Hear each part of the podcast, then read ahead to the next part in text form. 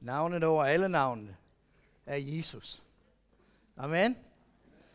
I det navn får vi styrken og kraft. Og øh, som Camilla er inde på, så her de næste fire søndag, så er det fokus søndag. Og øh, det er de søndage, hvor vi fokuserer på et emne. Og ideen er, at vi øh, bruger tid i Guds ord og får lidt undervisning omkring emnet. Så får vi også et inspirationsord omkring emnet, og så er der også tid til at lovsynge og lovprise Gud. Og give ordet og inspirationen muligheden og lov til at spire frem i os. Og det er derfor, vi har så valgt at lave eller køre en fokussøndags forløb, og det gør vi i gang imellem. Og øh, for at give os lidt bedre tid til at, at kigge på nogle af de ting, som, eller nogle af de emner, der kommer op. Og øh, i, øh, i den her gang, de næste fire søndage, som Camilla sagde, det er om kærlighed. Og øh, vi valgte at øh, køre kærligheden her i februar måned, fordi det er jo kendt som kærlighedsmåned. Og øh, I vil alle sammen være udsat for en hel masse reklamer i forskellige medier og ting i de næste uger omkring alt muligt med kærlighed. Og så har man som et valg som en troende, at vi kan sige, nej, ved hvad, alt det der, det gider vi ikke, og vi skubber det væk fra os. Eller vi kan sige til os selv, lad os stoppe op, og lad os lige tænke over, hvad det er, det betyder for os. At det ikke bliver bare et eller andet fest, som, som vi markerer et eller andet, og vi skubber så livet væk fra os. Men i stedet for at lade os gå ind i det, og så lade os finde ud af, hvad det er, vi tror på. Og så i den forbindelse, så i, i februar måned, når vi taler om kærlighed, så er det også den mulighed, vi har, at sætte os ind i, hvad det er, vi kan gøre for at vise den verden den kærlighed, Gud har givet os. I aften så var vi samlet til filmaften, og det var rigtig, rigtig hyggeligt. Vi var, hvor mange var vi? 70 stykker? Ja. Vi var 70 stykker, der mødte op til, til filmaften, og det var rigtig godt, var det ikke det? Det var rigtig hyggeligt.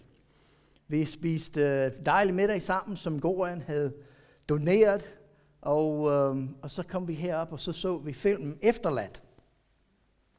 Og det er en fantastisk film, fordi det er et emne, som, som ikke har været op så meget, men jeg tror kommer til at komme op meget mere her i det næste tid. Men da jeg så filmen, så kunne jeg ikke lade være med at tænke på, hvor stor Guds kærlighed er. Hvor stor Guds kærlighed er. Fordi sagen er, at vi som mennesker, vi udlægger det, Gud har skabt. Gud har skabt denne vidunderlige verden, og han gav det til os. Han siger til Adam, pas på den. Gør den bedre. Jeg giver det til jer. Det er mit skaberværk. Verden, det tilhører jer. Og hvad gjorde vi som mennesker? Vi vendte Gud ryggen til, vi gik vores egen vej, og vi har været i gang med at udlægge hans skaberværk lige siden. Jeg tror på, at Jesus Kristus, han kommer igen. Og jeg vil ikke være efterladt. Jeg vil ikke være som præsten i filmen. Så I kan godt dukke op her på vores vej dagen efter, men I vil ikke finde mig.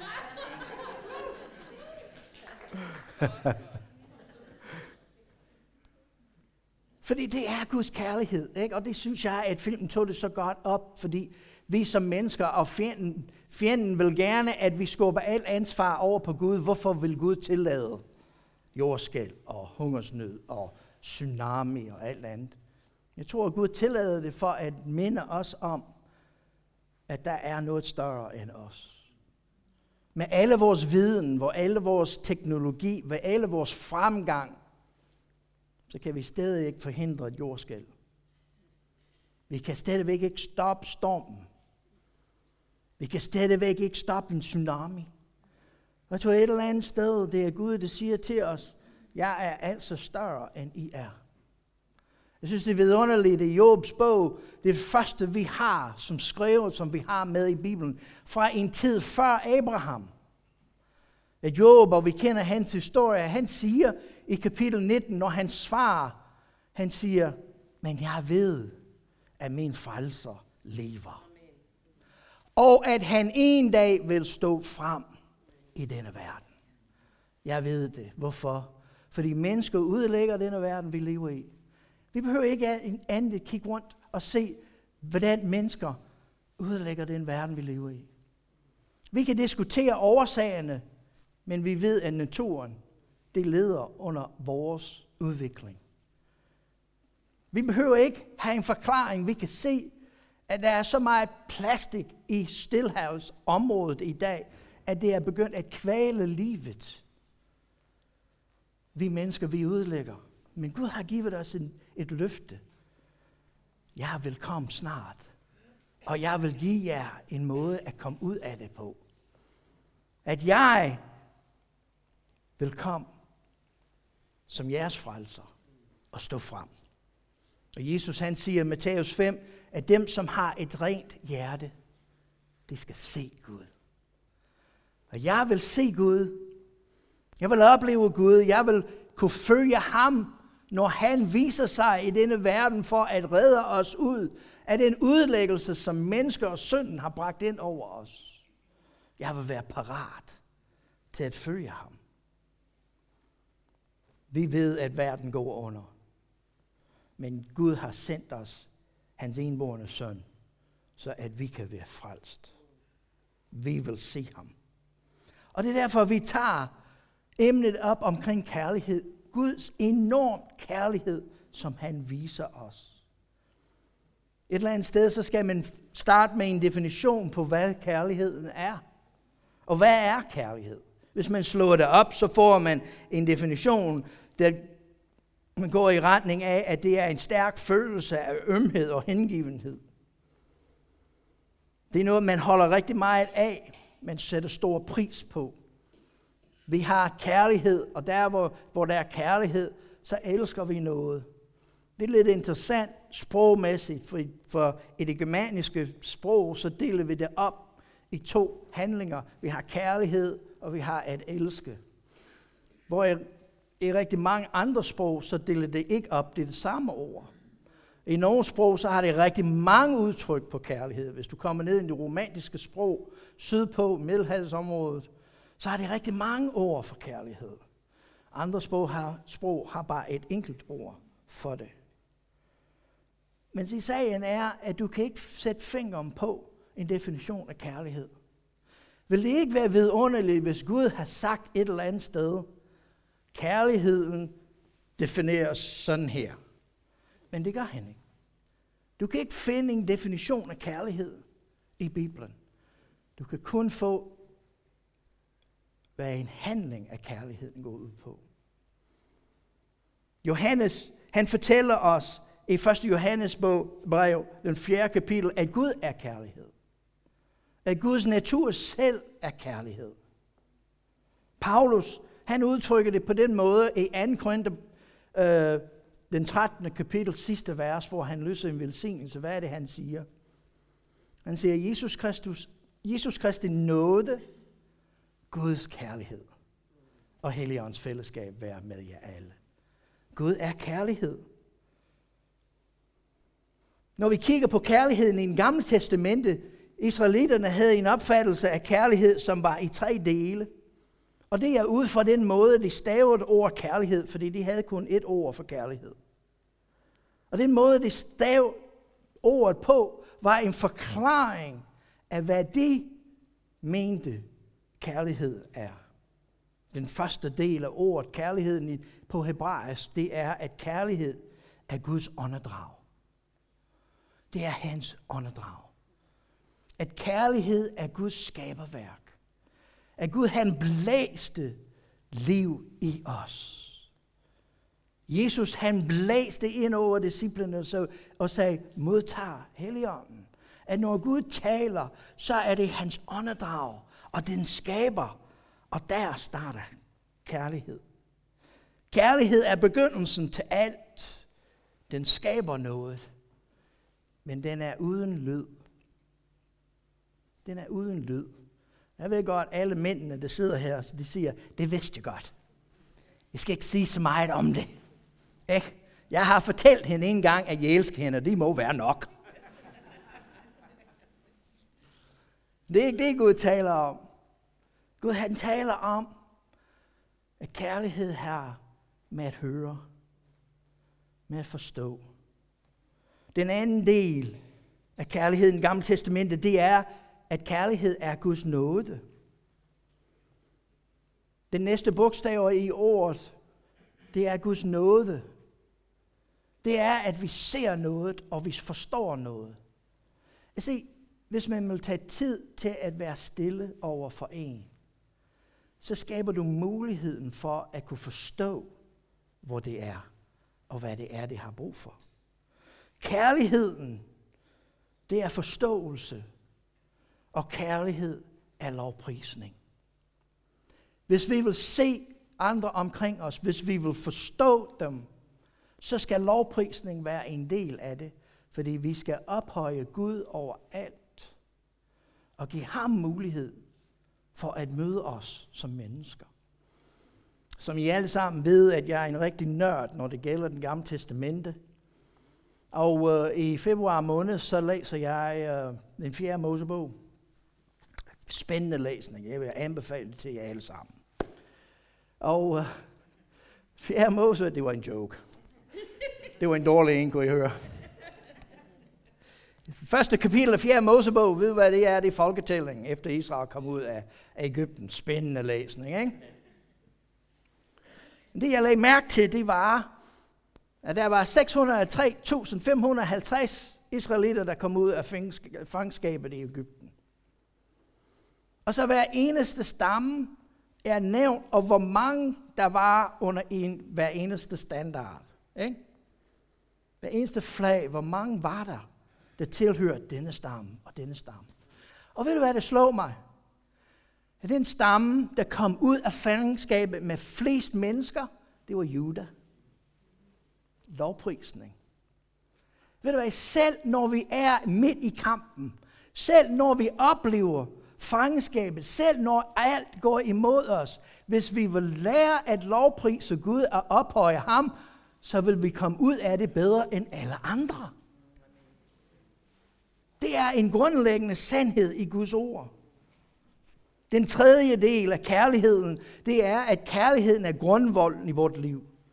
Det er det, der er fundamentet i vort liv. Det er det, der bygger vort hus. Det er der, hvor vi bor. Det er, hvem vi er. Og det er det, som bestemmer, hvordan vi ser verden omkring os. Fordi det er interessant i den gamle testamente, det er rent faktisk bogstaven, det, det kendetegner at forklare Jesus Kristus selv, den anden bogstav. Og det er interessant i, at det er et hus, men det er et hus med et vindue i. For det er noget, som er din fundament i livet, vil også være den måde, du ser livet omkring dig på. Og Gud vil, at vi ser livet, vi ser verden, vi ser mennesker omkring os igennem hans kærlighed. At den vi er, er dem, som viser hans kærlighed over for andre. Hvad er den største proklamation af kærligheden i Bibelen? Der kan der være mange forskellige svar på. Men for mig, så er der en, som jeg kommer tilbage til igen og igen og igen, og jeg nævner det næsten hver eneste gang, jeg har samtaler med mennesker, at på et eller andet tidspunkt, så kommer jeg ind over det, fordi jeg synes, at det er den største proklamation af, hvad kærlighed er, og det er Jesus i Gethsemane, hvor han siger her, far, hvis det er muligt, lad det gå mig forbi. Men ikke min vilje, men din vilje ske. Se, det var vigtigt, at Jesus han viste os, at det er vigtigere for os at forstå den anden. Far, hvis det var op til mig, så ville jeg ikke gå igennem det her. Men jeg forstår, at for dig er det afgørende vigtigt. Jeg forstår din plan med verden. Jeg forstår den måde, som du vil vise verden, at vi vil redde verden på. Igen min opstandelse. At det er kærligheden, der gør, at Jesus han bryder ud og siger, hvis du vil, så tag bæret fra mig. Dog ikke ske min vilje, men det. Så kærligheden, det kan kun gives. Kærligheden kan aldrig kræves. Det er ikke en krav. Vi kan ikke forvente kærlighed. Fordi kærligheden vil altid og skal altid gives. Det er nogle af de der grundlæggende principper, som, som verden vil, at vi skulle forstå på en anden måde. At vi har et krav til kærlighed. Nej, det har vi ikke. Vi har et ansvar at vise kærlighed. Vi giver kærlighed. Jeg kan ikke fortjene din kærlighed. Jeg kan ikke gøre nok, at, så at, for at du vil elske mig. Jeg kan ikke gøre nok, for at du vil holde af mig og kan lide mig. Jeg kan ikke gøre nok til at leve op til dine forventninger. Jeg kan ikke gøre noget som helst, hvor jeg kan sætte krav på at få din kærlighed, hvis ikke du er villig til at give den.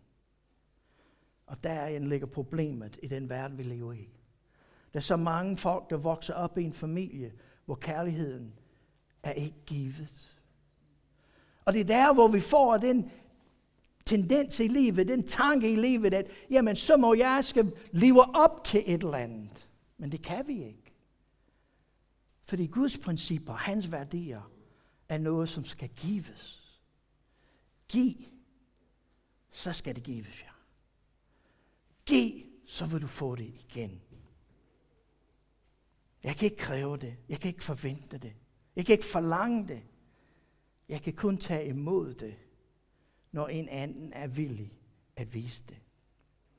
Altså, se, det er en grundlæggende konsekvens af, hvad synd gjorde til os som mennesker.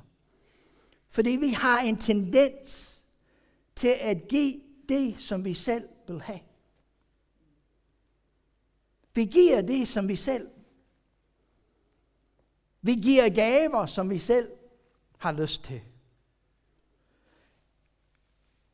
Vi stiller spørgsmål, som vi helst selv vil få svar. Vi klager over tingene, som afspejler det, der foregår i os.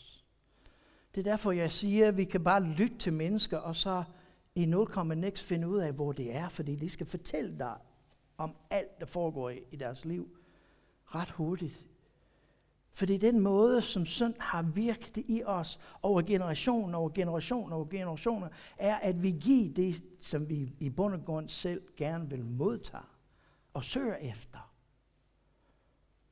Men sådan er Guds indgang til kærligheden helt anderledes. At vi skal give det, som han har givet os.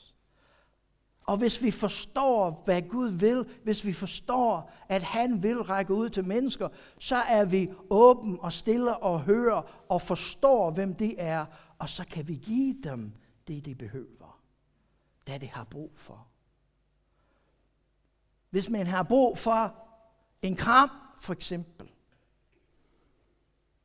så nytter det ikke noget, hvis den, som er alle nærmeste, vil gerne sætte dig ned og snakke med dig. Og det er sådan nogle ting i forholdet, specielt i ægteskabet, det går forkert, ikke? Fordi det er så mange gange, at en af partnerne vil sige, jamen, jeg har brug for at mærke din kærlighed. Jeg har brug for at, at få en kram. Og den anden siger, lad os sætte os ned og snakke nu. Jeg skal dele nogle følelser med dig. Ikke? Lad os snakke om tingene. Og så kan du se, hvordan frustration kan vokse. Kan du se, hvordan vi begynder at gå forbi hinanden, vi begynder at vokse fra hinanden, fordi vi gerne vil give det, som vi selv modtager. Så det, jeg virkelig vil, det er at snakke, så det er det, jeg foreslår. I stedet for at tage tid til at forstå den anden. Måske har den anden bare brug for en kram. Er jeg villig til at give kram? Og så bagefter kan vi snakke. Det er sådan en måde, Guds kærlighed arbejder på. Han giver os hans kærlighed først. Således elskede Gud verden, at han gav. Kærligheden begynder altid med at give. Så hvordan er det, som vi kommer ind i den kærlighed? Og det er der, hvor Paulus han tager fat i det, i den 13. kapitel af 1. Korinther, og, vers, og begynder med vers 1. Så skriver han, om jeg så taler med mennesker og englenes tunger, men ikke har kærligheden, er jeg ikke rungende mal med klingende bjælle. Og om jeg så har profetisk gave og kender alle hemmeligheder og ejer al kundskab og har al tro, så jeg kan flytte bjerg, men ikke har kærlighed, er jeg intet. Og om jeg så uddeler alt, hvad jeg ejer, og giver mit lame hen til at brændes, men ikke har kærlighed, gavner det mig intet. For kærlighed er tålmodig. Kærligheden er mild. Den misunder ikke. Kærligheden praler ikke, bilder sig ikke noget ind. Den gør intet usømmeligt, søger ikke sit eget, hisser sig ikke op, bærer ikke næ. Den fik ind, ikke sin glæde i uretten, men glæder sig ved sandheden. Den tåler alt, tror alt, håber alt og udholder alt. Det er interessant, at Paulus han siger til os, at hvis vi vil forstå Guds kærlighed, og hvis vi vil være i stand til at kunne dele Guds kærlighed med andre omkring os, så begynder det med tålmodighed. Tålmodighed. Åh, ville det have været fantastisk, hvis han startede et andet sted. Ja? Og hvis du kan have startet med en pris, for eksempel, ikke? så kunne jeg godt have betalt prisen. Jeg kunne have sparet sammen. Eller hvis du har så lagt det et andet sted, hvor der er noget, jeg kunne gøre, så kunne jeg gøre det. Nej. Paulus han siger, Guds kærlighed. Kærlighed, som du vil vise til andre. Det er ligegyldigt, om vi taler om kærligheden inden for ægteskabet, kærligheden inden for menigheden, kærligheden inden for hvad som helst. Det starter med tålmodighed. Fordi hvis ikke vi er tålmodige, så vil vi aldrig kunne høre den anden. Vi kan aldrig forstå den anden. Vi kan aldrig lovprise den anden. Vi kan aldrig give den anden, hvad de behøver, hvis ikke vi er tålmodige. Det tager tid. Jesus han underviser os om, hvordan vi bryder et, et ondt cirkel, hvordan vi kan rent faktisk tilgive mennesker. Og Peter han kommer til ham i Matthæus den 18. kapitel, og han siger, her, hvor mange gange skal jeg tilgive et menneske? Skal jeg tilgive dem syv gange? Hvad er det, Jesus hans far?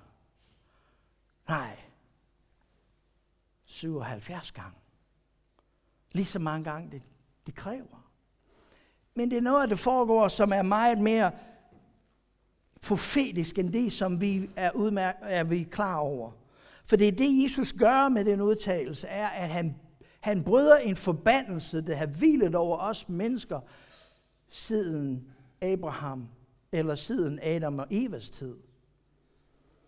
Fordi vi, vi, vi læser om Adam og Eva, og den første, det første, der skete efter syndefaldet, det var mor. Det er Kain, der slår Abel ihjel. Og Gud kommer og taler til Kain, og han taler og fortæller Kain, hvad der vil ske til ham. Og Kain, han siger til Gud, Gud, det kan jeg ikke bære. Og Gud, han siger, jeg vil hævnes den, der er imod dig op til syv gange. Og så går der fem generationer i Kains familie, og det går bare ned ad bakken. Og så kommer vi til Lamech. Og han siger, det kan godt være, at Gud vil hævnes Kain syv gange men jeg vil hævne mig 77 gange. Jeg vil ikke holde op med at, at uddele smerte. Jeg vil ikke holde op med at såre mennesker. Og Jesus så mange år senere, når han taler til Peter, han siger til, hvor mange gange skal vi tilgive et menneske? Lige så mange gange Lamek vil såre et menneske. Det er fordi, at tålmodigheden skal til, hvis vi vil lære hinanden at kende.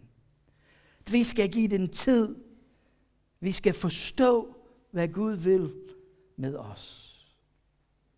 Der er mange eksempler og mange beretninger, vi kan tage frem omkring, hvad tålmodighed går ud på. Men jeg synes, at en af dem, som i hvert fald fanger min opmærksomhed, det er Nehemias det 9. kapitel. Og husker historien, at det er den tid, hvor Nehemias han bliver sendt tilbage til, til Jerusalem sammen med Israel og Babel. Og det er rent faktisk, de genopretter Jerusalem. Det genetablerer Israels eksistens. Jeg synes, vi skal glemme det, i den, eller huske det, undskyld, i den tid, vi lever i. At det var den persiske konge, der sendte dem tilbage til at genoprette Israel. Det var i den samme tidsrum, vi taler 600 år før Kristus. Det var i den samme tidsrum, hvor alle de andre stammer i Mellemøsten blev, i Mellemøsten blev fjernet. Alle dem, vi læser om i den gamle testament, Jebuseterne, Aboneterne og alle de andre ederne, det forsvandt i den tid. Fordi Persen, det tog dem ind og gjorde dem som en del af den. Men kongen i Persen bestemte sig for, på grund af den tjeneste, som de havde, som Nehemias havde, at give ham lov til at gå tilbage til Israel og genoprette Israel. Og ved du hvad, det var ikke kun Jerusalem, det glemmer vi nogle gange. Det var ikke kun Israel, han genoprettede. Det var ikke kun murene, han byggede. Det var rent faktisk, det var Nehemias, han var, han var en slags byråkrat. Han, var, han arbejdede for kongen. Es, Esra, han var præsten. Så Babel, han var kongens søn. Og de alle tre kom tilbage, og Esra, han gik i gang med at samle Guds ord. Og det er rent faktisk, det er den første gang i historien, hvor vi havde det, som ligner noget af den gamle testamente, vi havde i dag. Før Esras tid, så var det bare skrifter, som var ikke en del af en bog eller samlet. Det var spredt ud over landet, det var spredt i alle mulige retninger, men det var Esra, der begyndte at samle det. Det var Esra, der begyndte at sætte system i det. Han kunne se, at der var fem bøger, som Moses gav os. Så han tog også Davids salmer, og han delte dem også op i fem bøger. Han gjorde nogle ting, hvor vi kunne begynde at forstå Guds storhed, og alt det, alt det var på grund af den persiske konge. Jeg synes, vi skal huske det i den tid, vi lever i. Så Nehemias, han kommer jo tilbage til Jerusalem, og han, han begynder arbejdet, og i den 9. kapitel,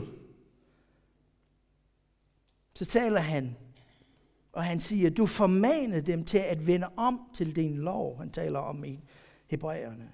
Men det handlede selvrådigt, og adlød ikke dine bud. De syndede mod dine retsregler, som mennesker lever ved, når de følger dem. I trods vendte de ryggen til og gjorde nakken stiv og ville ikke høre. Du bar over med dem i mange år, og du formanede dem ved din ånd gennem profeterne. Og da det ikke ville lytte, gav du dem i fremmede folks hånd. Men i din store barmhjertighed gjorde du det ikke af med dem, og du svigtede dem ikke. For du er en nådig og barmhjertig Gud. Det giver os noget at arbejde med, med hensyn til, hvad Guds kærlighed går ud fra, eller går ud på, og hvordan vi skal håndtere det, hvordan vi skal arbejde med det i vort liv. Fordi her læser vi om de ting, som aldrig nogensinde vil findes i Guds kærlighed. Og det vil sige, at hvis det er en del af mit liv, så vil jeg aldrig blive i stand til at kunne udtrykke kærlighed over for andre. Den første, der nævnes, som mere nævnes, det er selvrådighed.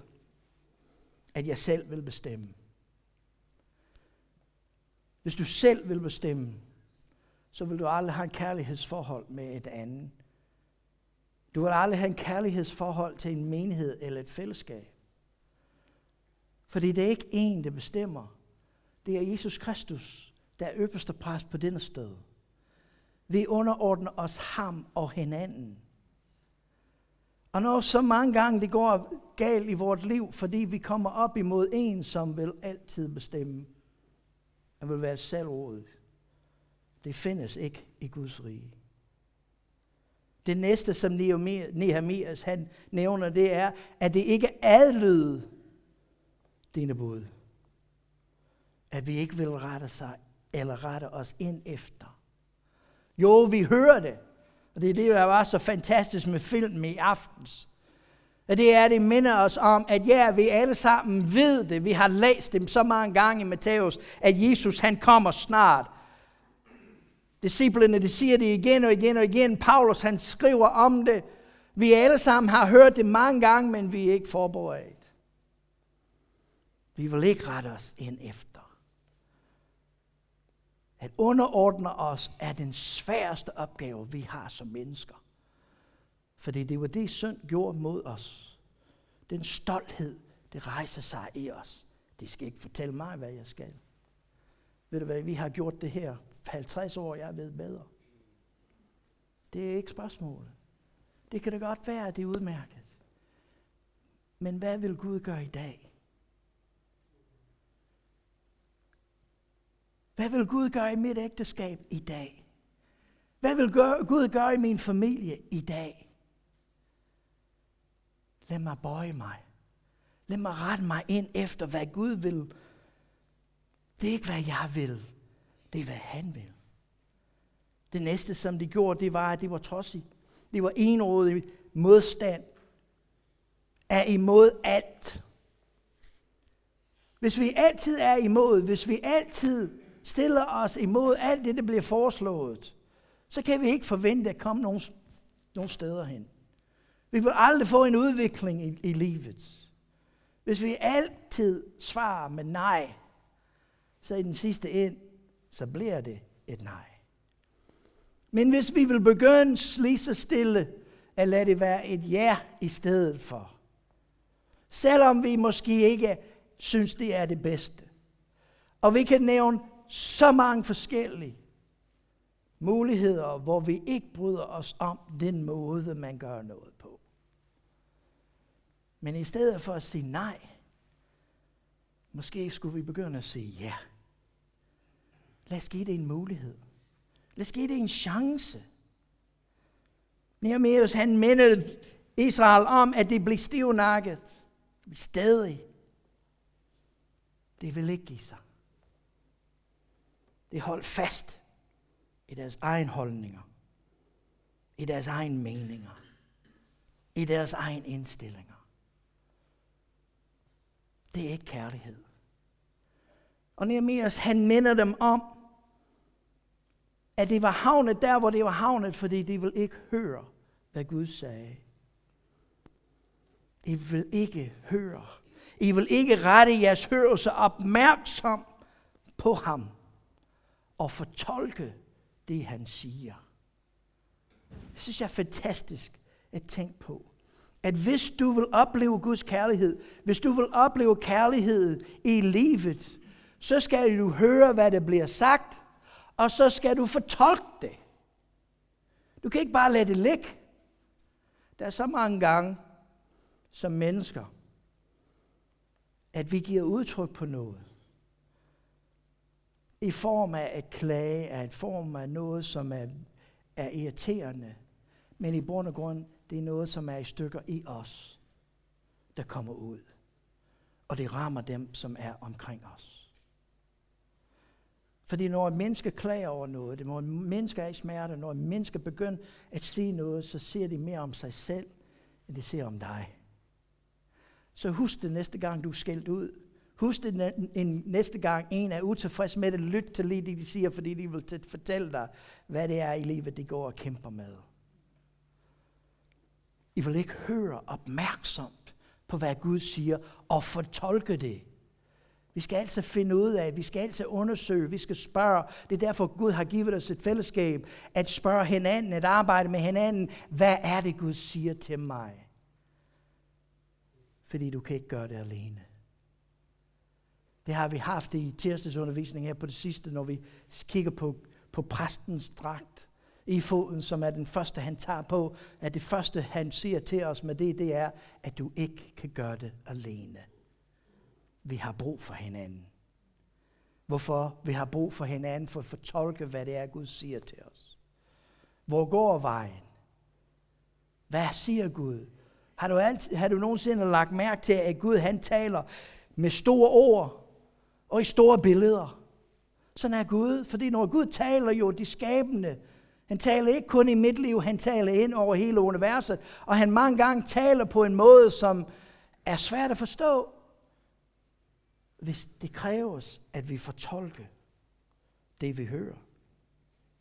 Nehemias han går videre, og han siger, men Guds kærlighed er tålmodig, fordi Gud er nådig og barmhjertig.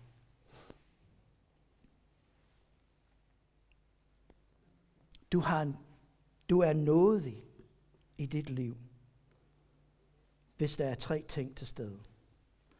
Og her igen, så har vi for hebraisk den måde, det forklarer noget på. Den første del er noget. Du er nådig, hvis du er mærket af korset. At du er mærket af korset. Ordet nåde i en gamle testamente, den første bogstav i ordet er den sidste bogstav i en hebraisk alfabet. Det er bogstaven tau. Og tau er et kors. Der står i Bibelen, i det i begyndelsen, Gud han skabte himmel og jord. Der står i grundteksten i begyndelsen, Gud skabte alif, den første bogstav i, i, i den hebraiske alfabet, og tau og himmel og jord.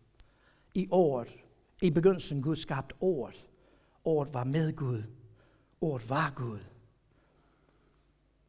Hvis du vil have noget i dit liv, hvis du vil have kærlighed til at fungere i dit liv, så skal du være mærket af korset. Fordi uden Guds opstandelsens kraft, så har vi ingen chance.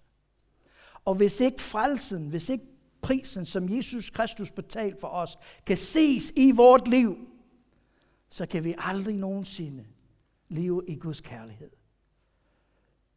Kristendom er ikke noget, som vi siger, vi tror på. Kristendom er noget, vi lever. Vi er mærket af korset. Vi er mærket af at give os selv til hinanden. Vi er mærket af, Gud, ikke min vilje, men din vilje ske. Den jeg elsker, ikke min vilje ende med det, men din vilje ende med det sker. Jeg er mærket af korset. Du er nådig, hvis du har oplevet den treenige Gud. Gud Fader, Gud Søn og Gud Helligånd kan aldrig nogensinde forvente, at vi kan have kærlighed til at fungere i vores liv, hvis ikke vi har fuldstændig lært den treenige Gud at kende. Og der er så mange ting, vi kunne bruge et halvt år på at gå ind på alle de ting, som vi ikke vil tro på. Men sagen er, man skal tro på Gud Fader. Man skal tro på Guds Søn. Man skal tro på Gud Helligånd. Når vi har det så har vi nåden i vort liv. Og den sidste del af nåden, det er, at vi griber fat i noget, og vi ikke giver slip. Det er tålmodighed. Hvor mange gange skal jeg tilgive?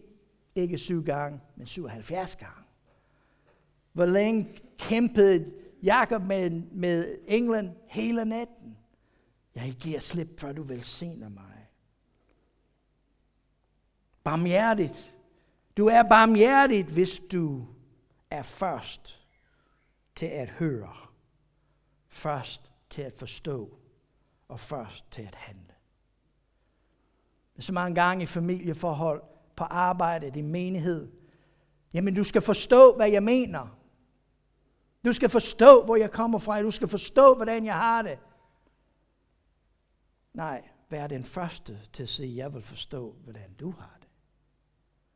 Jeg vil være den første til at handle. Jeg vil være den første til at forstå. Jeg vil være den første til at høre. Fordi jeg vil være barmhjertig. Du er barmhjertig, hvis du er den første til at flytte dig. Jeg er den første til at handle, og jeg vil flytte mig. Jeg vil komme ud af det gamle og ind i det nye, og jeg vil være den første. Du er barmhjertig, hvis du er villig til at beskytte den anden. Barmhjertighed beskytter altid. Der hænger ikke nogen ud. Vi beskytter hinanden, fordi vi er barmhjertigt. Fordi kærlighed er tålmodig. Fordi Gud er nådig og barmhjertig. Og inden vi starter med min tur, så skal I se en film. Og fortvivl ikke, den er på engelsk. Der er også skrift på, så man kan følge lidt bedre med. Men hvis I mister den, fortvivl ikke. Jeg snakker om den bagefter. Men spids ører og lyt efter, hvad der foregår. Det er en samtale mellem en mand og Gud. Den er ret spændende.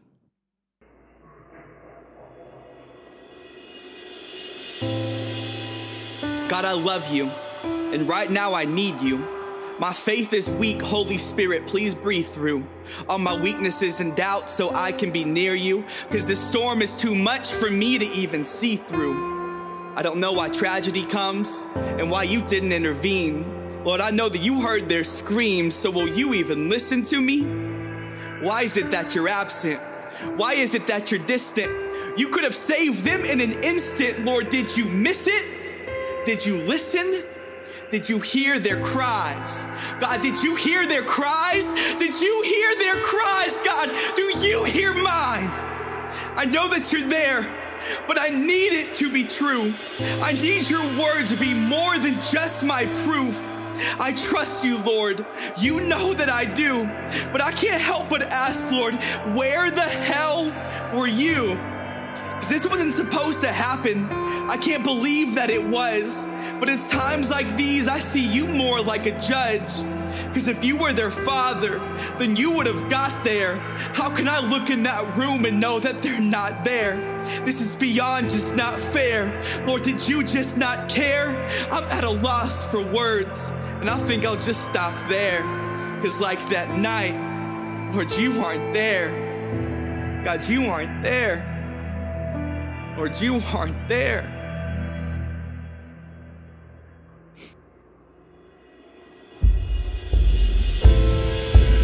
Son, I'm here. I know that you cannot see it clear, but I was so near. I was with them through every tear. Please know that my heart is broken like yours. What happened is not what I had in store.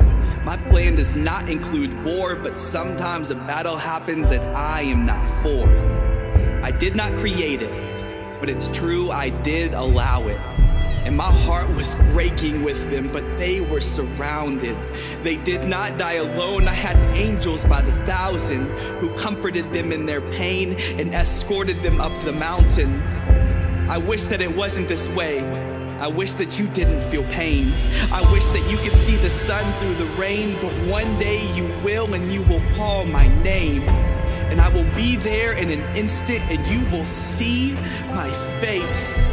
I cannot wait to hold you and tell you that I am so proud. I know your screams are loud, and son, I hear every sound. Please know that this is not the end, and earth is not your home. I might feel distant in this moment, but your pain is always known. One day, all the mysteries will be shown. But until that day, rest assured that you are never alone. You are never alone. You are never alone.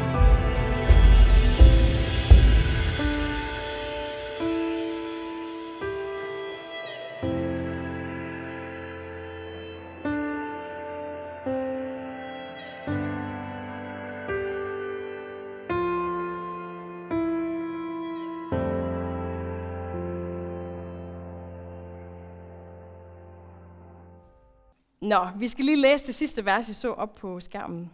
Vi tager den på dansk. Og det var Hebræerbrevet 13, 5-6. For Gud har selv sagt, jeg lader dig ikke i stikken, og jeg svigter dig ikke. Derfor kan vi frimodigt sige, Herren er min hjælper. Jeg skal ikke frygte. Hvad kan et menneske gøre mig? Og jeg er stensikker på, at hvis vi alle lige ser indad, så har vi alle stået i den der situation, som stemmen i videoen beskriver. Måske har du mistet, ligesom ham i videoen fortæller om. Måske har du følt dig misbrugt. Måske har du følt dig overset. Måske har livet bare været en lang kamp. Og måske alle de her følelser i nutid hos dig. Men fælles er, at vi alle har følt, at Gud han ikke lige var der. At han ikke lige hørte os i den der situation, hvor vi havde brug for det allermest. Og måske er det i sig selv en kamp for dig. At du ikke føler, at du hører Gud, når du allermest har brug for det. Og de her situationer, de vil også være gentagende i vores liv. Mange af os kan nok også hurtigt tænke på situationer, hvor vi har haft det sådan i flertal. Hvor vi har haft den der, eller det der behov for at bare råbe til Gud, som ham i stemmen, ham i videoen. Og overvej lige, at igennem alle dem, der står Gud fast, og så siger han, jeg er her. Stadig væk. Det kræver så ufattelig meget mildhed og tålmodighed at have med os mennesker at gøre. Mennesker giver op på hinanden på grund af de her situationer, vi står i, de her sårbare situationer. Folk bliver skilt, folk svigter, folk udnytter, folk misbruger på grund af de her situationer. Men Jesus han siger ud med det. Intet kan du sige, intet kan du råbe, intet kan du gøre nok til, at jeg rokker mig. Jeg bliver stående, fuld og fast. Og den tålmodighed, den er guddommelig. Og det er det største forbillede, vi har i vores liv. Det er Guds tålmodighed og mildhed. Og vi kan ikke opnå den form for tålmodighed og mildhed, men vi kan bestræbe os på det. Vi kan have det som et mål at gå efter. Vi bliver aldrig som Gud, og vi skal ikke være Gud, men vi kan bestræbe os på at ligne ham mest muligt. Og det er hele essensen og hele budskabet i det her. Og hvis du mangler en mening nogle gange for at vågne om morgenen, så tænk på mildhed og tålmodighed. Det er det største, du kan servere til et andet menneske. Så gør det til dit mål for en dag, at have tålmodighed og mildhed med andre mennesker. Og dig selv. Som I kan huske måske, så når vi har med de her sådan store emner at gøre, øh, det er altid spændende at få lov til at arbejde med, og jeg kan huske dengang, at jeg var oppe og tale om helligånden, så var jeg sådan lidt, åh, oh, jeg ved ikke lige, hvordan jeg skal koge det her ned. Og når jeg får det sådan, sådan har det faktisk også med kærlighed, så går jeg lidt sådan, åh, oh, det er lidt stort, og så ved jeg ikke, hvad jeg skal gøre med mine tanker. Og så har jeg sådan en tendens til at prøve at lave mine egne definitioner af, hvad det betyder. Og jeg har gjort det samme med kærlighed. Og det lyder sådan her. Og nu har jeg jo fået det første del øh, af vores fokusforløb, som jo er mild og tålmodig. Og kærligheden, den er mild og tålmodig. Den er din adgangsbillet til accept og forståelse. Og selvom du aldrig forstår, forstår den dig. Kærligheden løber i forvejen, og når du mister pusten, er den kun lige startet løbet. Kærligheden tilhører højsædet, og når ensomheden synger din godnatsang, så vækker kærligheden dig hver en morgen. Den har overskudsvandvid midt i din rengøringsvandvid, men når du glider i tårne, så rydder den op efter dig. Kærlighed nedbryder enhver uopnåelig forventning, som binder dig. Du er sat fri. Den siger, tag mig i stedet for. Kærligheden er mild og tålmodig. Gud er kærlighed. Og vi skal læse i ordsprogenes bog 25.15. Med tålmodighed får man stormanden overtalt. En mild tunge kan knække knogler. Utålmodig, utålmodighed fremmer stress, og med et stresset liv opnår vi kun en brøkdel af, hvad vi kunne. Og med tålmodighed, så fremmer vi selvværd, at turde slippe kontrollen og sige, pyt, jeg prøver igen. Det fortæller os, at med tålmodighed, så opnår vi det, som ser umuligt ud. Og med utålmodighed, så opnår vi måske endda det, vi slet ikke ønskede. Og en mild tunge, den, frem, den fremmer budskabet. Det er tilbage til den helt basale, hvordan får jeg det sagt? Det kender vi alle sammen. Det bliver vi rigtig hurtigt mødt med helt tilbage til børnehaven. Hvordan får jeg tingene sagt til de andre i børnehaven, eller i klassen, eller på arbejdet? Og vi kender alle sammen at være frustreret og irriteret, og så får man sagt det, man har på hjerte, men det bliver sagt på sådan en måde, der er hård. Og så får vi ikke vores budskab igennem. Men når man sunder sig og får det sagt med en mildhed, så bliver det en helt anden historie, du fortæller. Og Jesus han er vores eksempel på mild og tålmodig. Og vi læser jo ikke andet i Bibelen om, hvordan han var mild og tålmodig. Den første historie, der kom til mig, dengang jeg overvejede de historier, vi hører om, det var Jesus og kvinden med blødningerne. Trods det kaos, der var, så fortæller han hende, og jeg kan lige forestille mig det der med, at der er en plads, hvor der bare er mennesker i overflod, og der er folk, der råber, og der er skrig, og, og alt muligt. Og i den her tumult, hvor at Jesus, han som os alle os andre, så med vendt som og siger, hvad laver du? Du skal ikke røre mig. Gå væk. Jeg er på vej. Jeg skal videre. Så i det der kaos der, så stopper Jesus, og så kan jeg lige høre fra mig den der sådan helt dejlige, bløde psykologstemme. Så siger han sikkert, du er frelst ved din tro. Han stopper det der kaos med hans ord, fordi de er milde og de er tålmodige. Han sætter en stopper for kaos. Og hvor ofte handler vi ikke fuldstændig dumt, for at sige det i livet, når tingene er kaos? Det gør vi rigtig ofte. Så han er vores tålmodighedseksempel. Jesus han var tålmodig med at vise disciplene den sande vej, helt indtil han skulle til korset. Og han var tålmodig med morderne, med de prostituerede. Alle sammen havde han tålmodighed med. Jeg tænker også på Josef. Han gik fra fængselscelle til palads. Hvordan nåede han til paladset? Det gjorde han med tålmodighed. Jeg tænker også på Job. Han er også en tålmodighedens mand. Job, han stolede tålmodigt på Guds plan, selv i det helt uforståelige. Og er vi ikke tålmodige, så giver vi ikke tingene i vores liv tid til at forme sig og tid til at forme os. Det er det, tålmodighed kan. Og vil du helst have dine egne små planer opfyldt i løbet af dit liv, eller vil du have Guds store plan opfyldt i dit liv? Vælger vi det sidste, som er min bøn til dig, at du gør, så kræver det tålmodighed. Fordi Guds plan sker ikke i morgen. Det kan din egen plan, men Guds plan, den tager tid, for den skal forme dig. Den skal forberede dig til, hvad det er, han har til dig. Og når vi får kærligheden tæt på, så kan det være meget usikkert. Og vi kan få kærligheden tæt på i mange situationer. Jeg fik den tæt på, dengang jeg mødte Rasmus.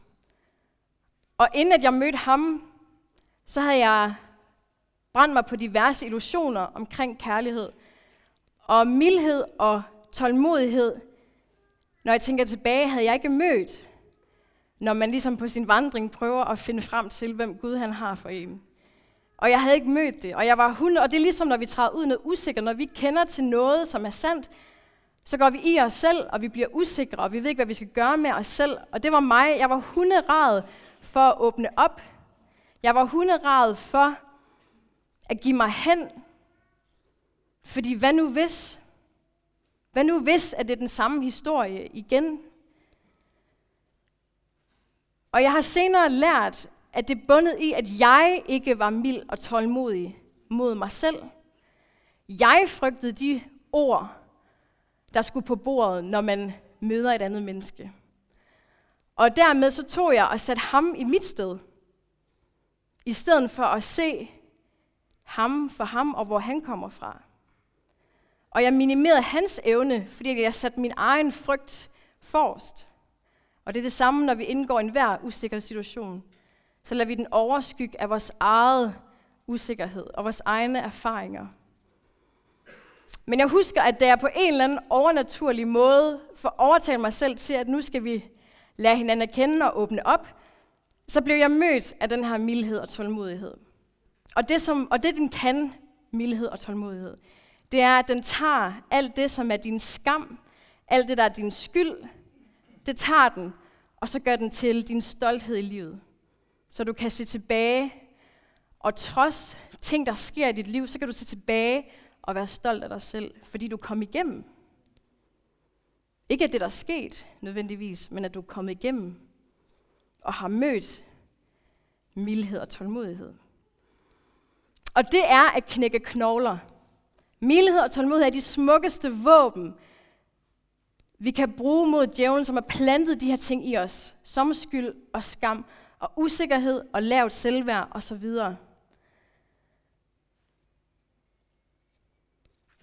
Vi bliver nødt til at have mildhed med os selv og tålmodighed med os selv, før at vi også kan lade andre gøre det, og gøre det mod andre. Fordi tålmodighed og mildhed, den dømmer ikke, den minimerer ikke, det opbygger mennesker, og det lader os indtræde i det der potentiale, som til alt, hvad vi kan være. Og lærer vi ikke at mestre de her karaktertræk, så får vi kun mestret vores eget ego. Og dermed så skubber vi både mennesker, og vi skubber Gud på afstand. Og det der er kernen, det er, at Gud og mennesker er vores, eller er kernen til vores eksistens. Så det er det værste, vi kan gøre. At få skubbet Gud og mennesker væk og sige, jeg klarer den selv. Så har vi ikke nogen, der har vores ryg.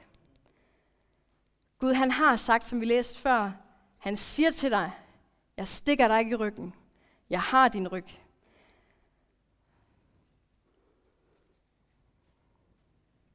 Og som videoen også viste, vi kan ikke andet end at have det sådan. Vi vil brænde os på livet. Vi kan ikke andet end at lange ud efter Gud en gang imellem. Eller mennesker. Det er en del af the package at leve livet, at vi har det sådan der. Og livet giver dig samtidig mulighed for at være mild og tålmodig over for dig selv. Vi skal mestre og være milde og tålmodige først, før vi kan være det over for andre. Og dermed vil jeg gerne spørge dig selv, hvordan du ser dig selv.